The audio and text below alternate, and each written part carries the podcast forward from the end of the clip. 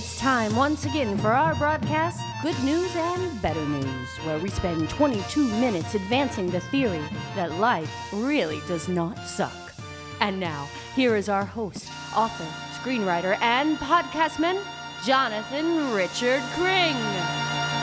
I hate liars, said the liar to all the liars in the room. Ah. it's true.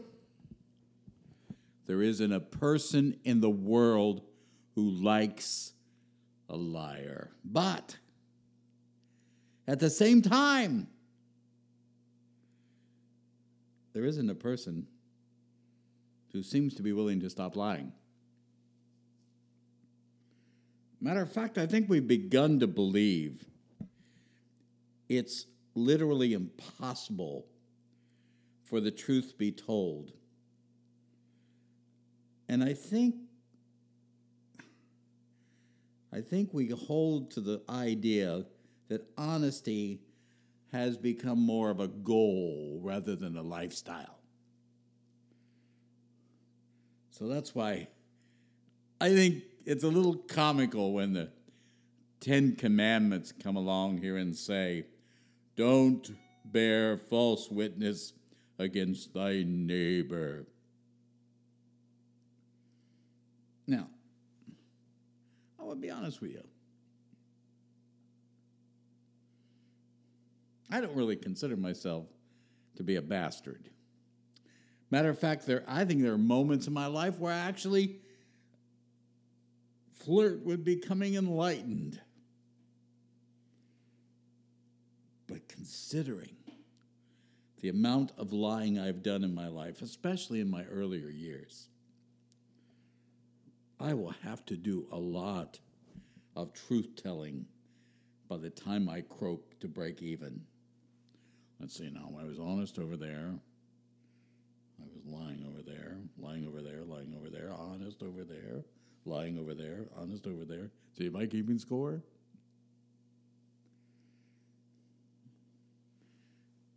And I'm still, I'm still susceptible to lying. It's because we are taught, we are instructed, we are surrounded by the notion from our youth that the truth can be very painful. So when anyone begins a sentence with, the truth of the matter is, we all kind of brace ourselves for some revelation we know that's going to be unpleasant. Why would God, even a, forget God, why would a particularly friendly gargoyle think that we humans would be willing to stop bearing false witness if the prospect of doing so was nerve wracking, disappointing, incriminating, I just want you to know I think it's unrealistic. It's like if you walked in a room and the room had four children in it and you saw a broken lamp on the floor and you turned to them and you ask, Who broke the lamp? You see, at a very early age, the humans that we are, we start using our brains more for calculating than for reasoning. It's true. The brain is a magnificent organism to reason, but we spend so much time being defensive, trying to protect ourselves, that we mainly use the brain to calculate. I think we're better when we're reasonable.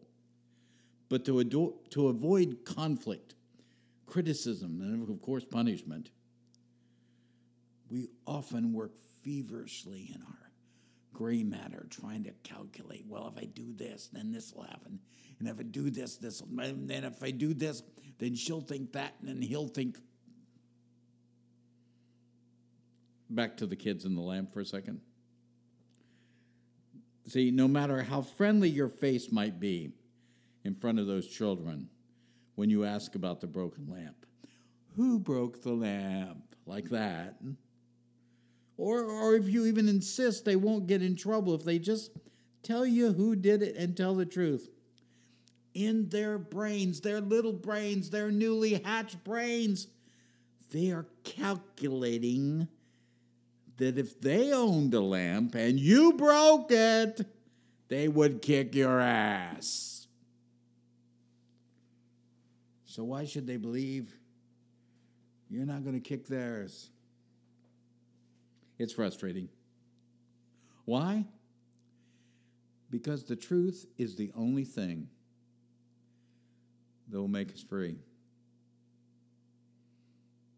Every derivation, every deception, every false witness, every lie just constantly entraps us in a web of deception, which removes us from the sensation of feeling comfortable with ourselves.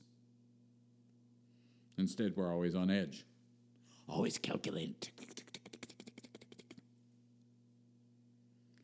I go far as to I go, I'm going to go as far as to say I would guess that 60%, 60% of the grouchy, enraged, and even murderous people in our world are in that position because they know they are liars and they fear they might get caught at any time.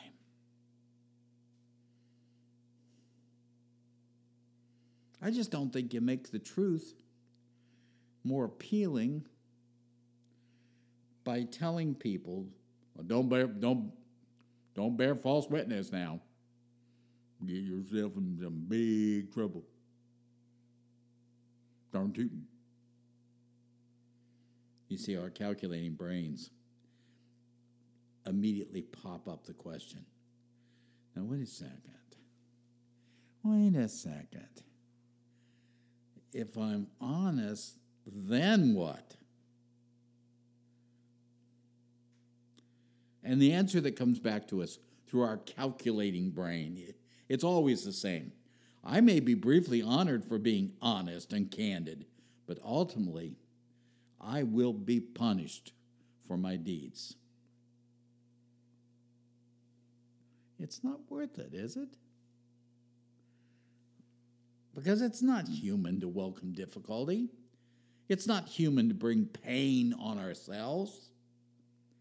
So, therefore, it might seem or appear to not be human to tell the truth. But what we must inform ourselves of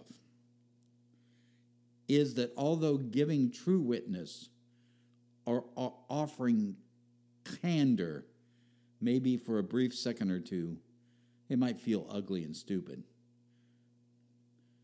What we lose by lying, especially when it is revealed and get it through your head, it is always revealed. When it's revealed, what we lose are three things we just can't live without. These are three things that a human being can't live without. We can live without lying. We can't live without. How about number one, trust? Every one of us needs to feel that if the chips are down and it's only our word that's available, the people around us will consider us reliable. Therefore, when anyone says, I'm just being honest with you, that they usually aren't. With honesty comes an understanding that our words are often difficult to believe because of the reputation of our race going back to Adam and Eve. But there, so there's no need to become defensive. Just learn how to say yes. Just say no. Have you ever listened to a politician? They ask him a question. Did you go to the bathroom yesterday? Well, we have found about bathrooms that you have to determine yes or no. and then leave it. That's how I know people are telling the truth. They don't ask me or demand that I believe them. That's how I learned to trust people. They don't have to swear on a stack of Bibles or have me check with someone else or insist that this time, listen, it's different. This time I'm actually telling you the truth. Instead, they just speak it out. They let it hang in the air. They let it stand. Let it be what it is. The only words that could be spoken because they're the only words that are true. So there you go. Of course, liars can't do this. Uh, but usually, every liar feels the need to offer an explanation. Explanations are always a hint of guilt. Can you afford to lose the trust of someone or all the someones you love?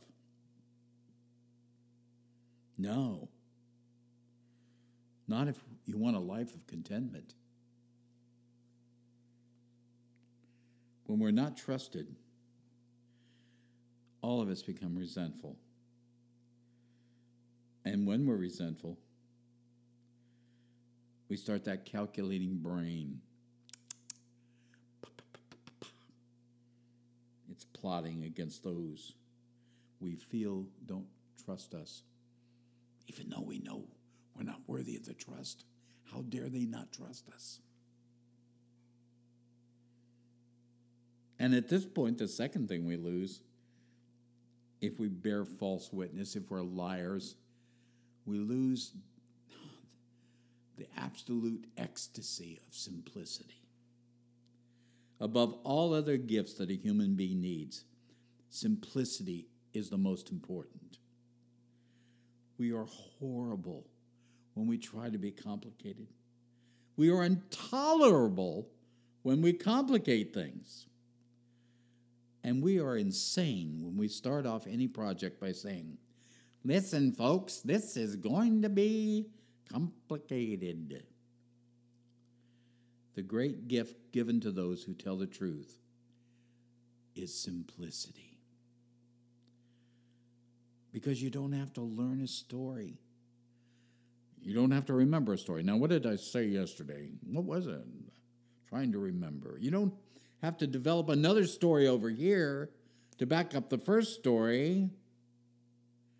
And you don't have to fake being infuriated because someone says they just don't believe you. Lying takes away the great blessing of simplicity. Which leads to the, the third thing, you know, which leads to the third thing. Once we lose the trust of people and we can't walk in simplicity anymore, there's a third thing that, that just departs from us, and that's joy. You know, a few times in my journey, I've thought I, when I lied, that I, I pulled that one off. in other words, my lie worked. My deception did not get revealed, and it looks like I got what I wanted through lying. Here's the problem there's no real joy in it. You know why?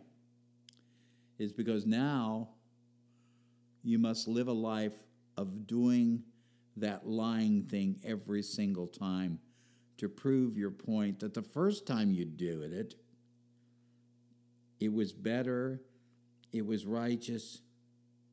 So you got to stick with this illusion, these lies, which always invite more lies. My first lie is honey, and then all the other lies come like flies. The lies come like flies. And the law of averages says that if you lie, you're probably going to get caught. And if you lie 10 times, you might get caught 10 times. Would, would that not take away the joy in life?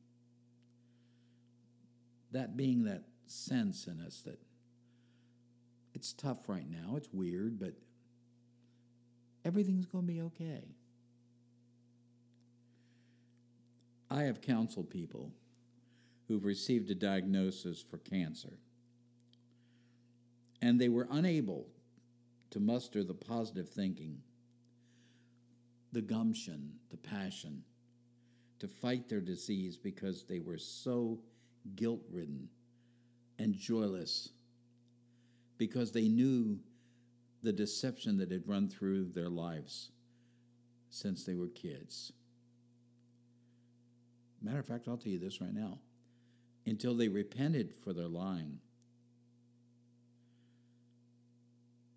it was impossible for them to pursue healing or to pray for a miracle. We pose the question if I'm honest, then what? And the answer is always terrifying. But then stop for a second and pose one additional question.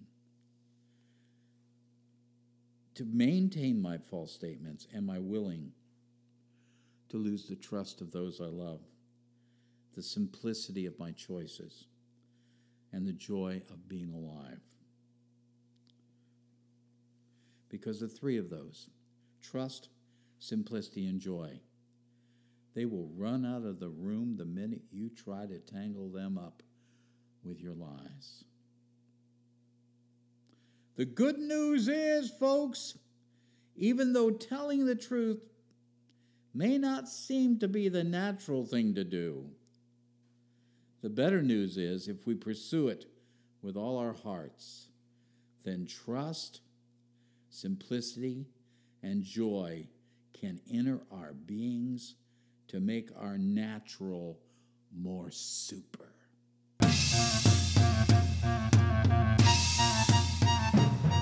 That's it for today. Stay tuned next week when we will gather once again and find ways to put the pin back in the grenade. Be sure to subscribe and follow us on social media and at goodnewsandbetternews.com.